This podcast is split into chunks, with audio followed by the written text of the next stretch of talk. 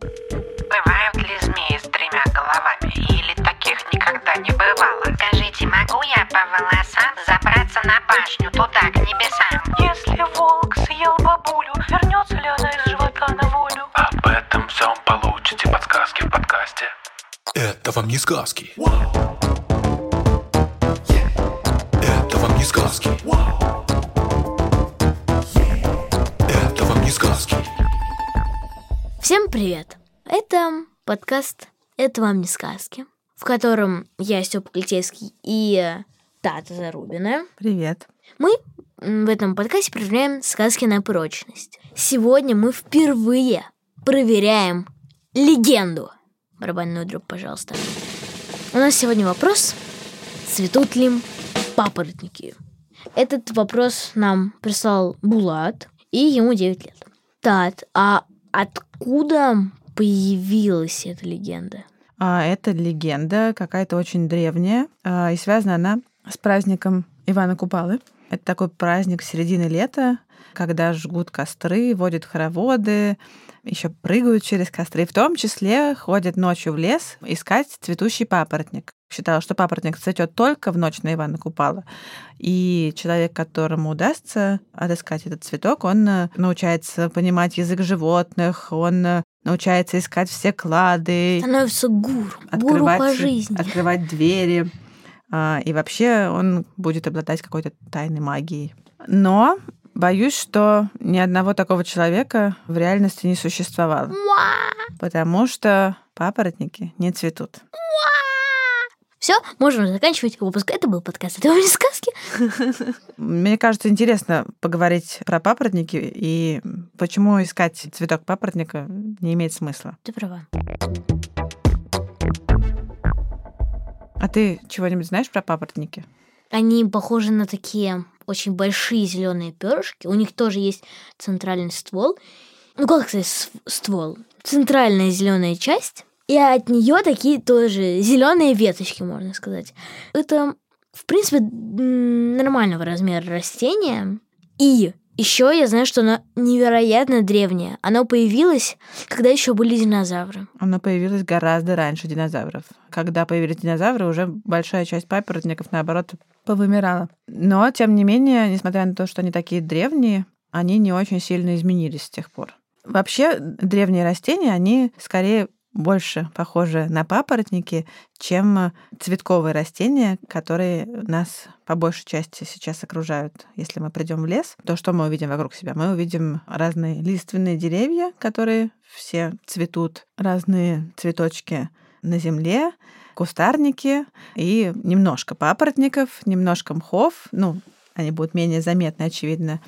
Ну и, конечно, еще мы увидим хвойные деревья, которые тоже не имеют цветков, но устроены гораздо более сложно, чем папоротники. Угу. Цветковые растения вообще-то самая молодая группа растений, хоть и самая распространенная сейчас.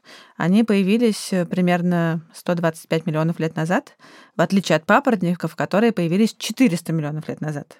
У цветковых растений очень удачно все сложилось, и они очень быстро завоевали практически всю планету, по крайней мере, ее сушу. Стёп, ты знаешь, как растения размножаются? Они, наверное, при размножении делятся на два вида. Без цветков и с цветками. У некоторых растений с цветками есть нектар. Они выделяют нектар, ну, одновременно с пыльцой. Из-за этого прилетают всякие опыляющие насекомые, собирают нектар и вместе с ней пыльцу.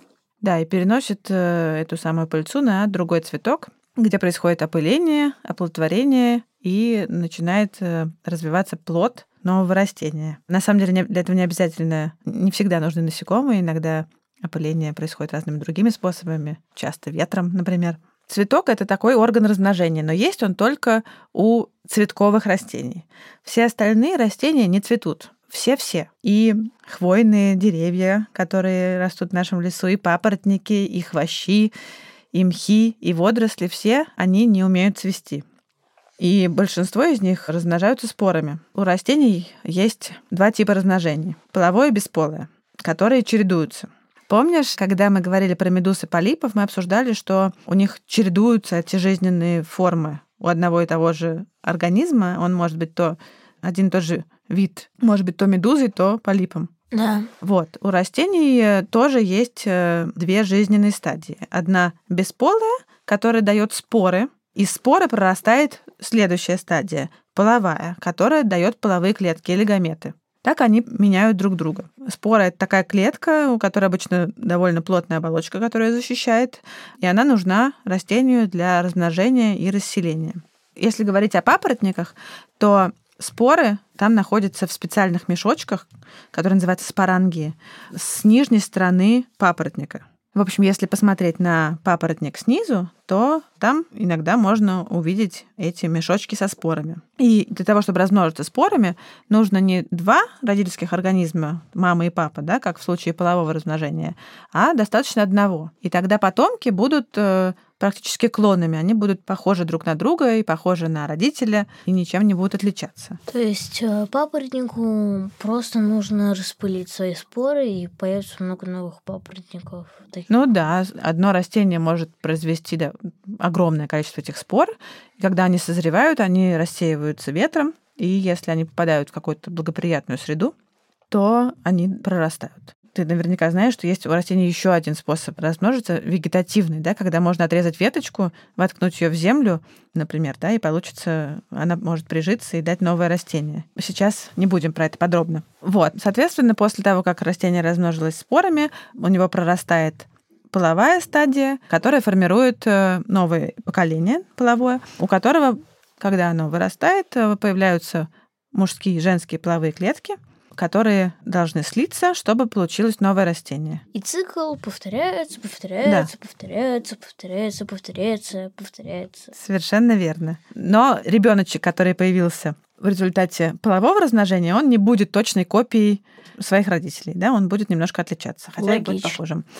Вот. У разных растений, что важно нам с тобой знать, половая стадия и бесполая, они могут быть неравноценны. Какая-то из них может быть главной. Сейчас на каком-нибудь примере я попытаюсь это объяснить попонятнее. Окей. Самые древние растения — это водоросли. От них произошли все остальные. Водоросли тоже не цветут, они тоже размножаются спорами. Ну вот, и от водорослей произошли все наземные растения. И первыми из них были мхи. Мхи — это самые, практически как амфибии. Это первые, по крайней мере, из ныне существующих растений, которые вышли на сушу. Но они еще не совсем отделились от воды, и поэтому живут всегда во влажных условиях. Они любят влажные леса и болота. И, конечно, они тоже никогда не цветут. Обычно мох все представляют как зеленый ковер, на котором очень мягко отдыхать в лесу, хотя иногда бывает мокровато. Но если этот ковер рассмотреть поближе, то там можно увидеть зеленые растеница отдельные, немножко похожие иногда на маленькие елочки. А сверху, если пришло время, сверху на этом зеленом растении вырастает такая коробочка на тоненькой-тоненькой высокой ножке. Там-то, собственно, и хранятся споры. Когда эти споры созревают, они высыпаются и дают начало новым растениям.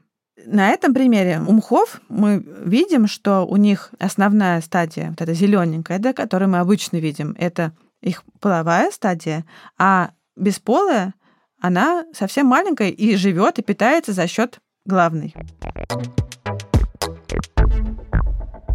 Теперь про папоротники. У них, хотя они тоже размножаются спорами, все немножко не так, потому что у них-то главное, наоборот, та часть, которая дает споры. Бесполая. Споры у них э, созревают на, помнишь, мы уже обсуждали, на нижней стороне побега, когда они созревают, и ветер их рассыпает, попадая в землю, они дают начало половой стадии. Это совершенно отдельная маленькая растеница, очень крошечная, похожая на сердечко пластинка, которая дает половые клетки. Для того, чтобы они слились, им нужна капелька воды. И когда они сливаются, образуется зародыш и вырастает новый папоротник. Таким образом, вот у них половая часть совсем маленькая и короткая. Вот это вот сердечко, он называется заросток. А то, что мы привыкли называть папоротниками, это бесполая часть, которая дает споры. Собственно говоря, теперь про то, почему папоротники такие классные.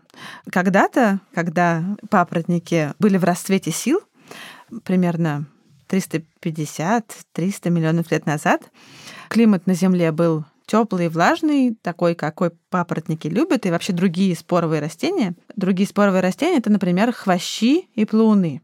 Вот все они тогда вырастали в огромные леса, которые покрывали всю нашу планету. Представляешь, ты ходишь по лесу, где еще нету ни динозавров, ни, понятно, зверей никаких. Может быть, летают какие-нибудь огромные насекомые, а вокруг тебя растут гигантские на сорок метров в высоту папоротники и хвощи. Ужас какой! Да, но они довольно долго царили на, на Земле, но постепенно климат стал меняться, и им на смену пришли голосеменные растения. Голосеменные растения — это, например, хвойные растения. Они были гораздо лучше уже приспособлены к сухопутной жизни, им не нужно было так много, не так сильно зависели от воды. Тем не менее, папоротники оказались, если говорить про вообще все споровые растения, то хвощи и плауны, они почти пропали. Они остались, но их довольно мало видов. И, в общем, я сейчас тебе говорю, ты даже, наверное, не можешь себе представить, что такое плаун. Да. А вот папоротников, их до сих пор огромное разнообразие.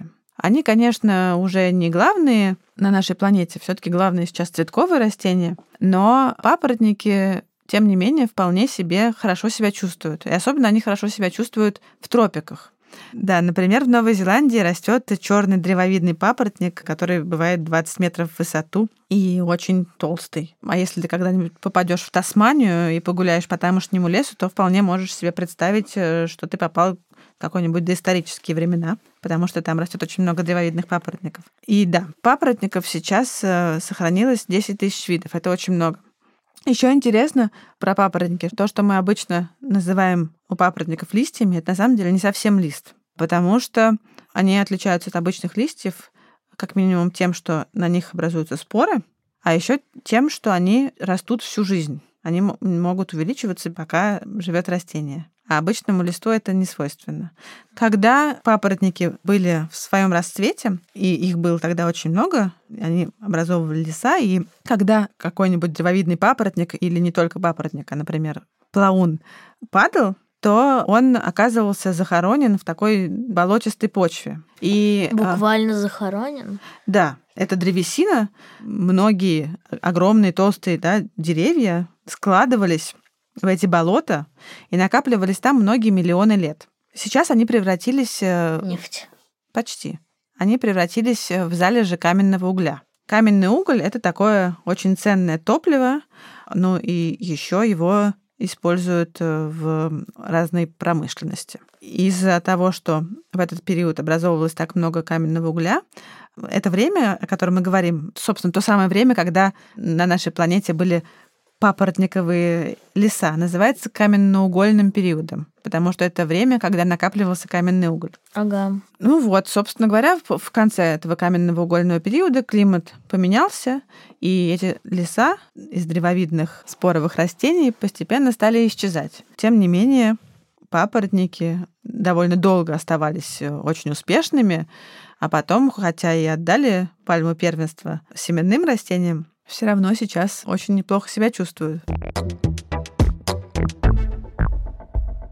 Завершила бы я тем, что папоротники, хоть и не цветут, мы не можем любоваться ими как, не знаю, как прекрасными орхидеями или теми же кувшинками. Мы можем ими любоваться как папоротниками. Да, они удивительные, древние и ужасно разнообразные. Так что искать цветок папоротника совершенно не обязательно, но в следующий раз, когда вы окажетесь в лесу, вы можете уже с большим уважением и интересом относиться к папоротникам, потому что они очень древние, вообще-то гораздо старше динозавров, потому что, смотря на них, можно представлять себе, какой была наша планета сотни миллионов лет назад, потому что когда-то они превращались в очень важное топливо, каменный уголь, потому что они просто необычные, классные. И если их внимательно рассмотреть, то можно найти на них споры и вспомнить про то, как по-разному размножаются растения. Да, мы благодарим редактора Асю Терехову, звукорежиссера Диму Гудничева, фактчекера Михаила Трунина, нашего композитора Михаила Сарабьянова и э, расшифровщика Кирилла Гликмана. а также Дом кино, где мы сейчас записываем этот выпуск.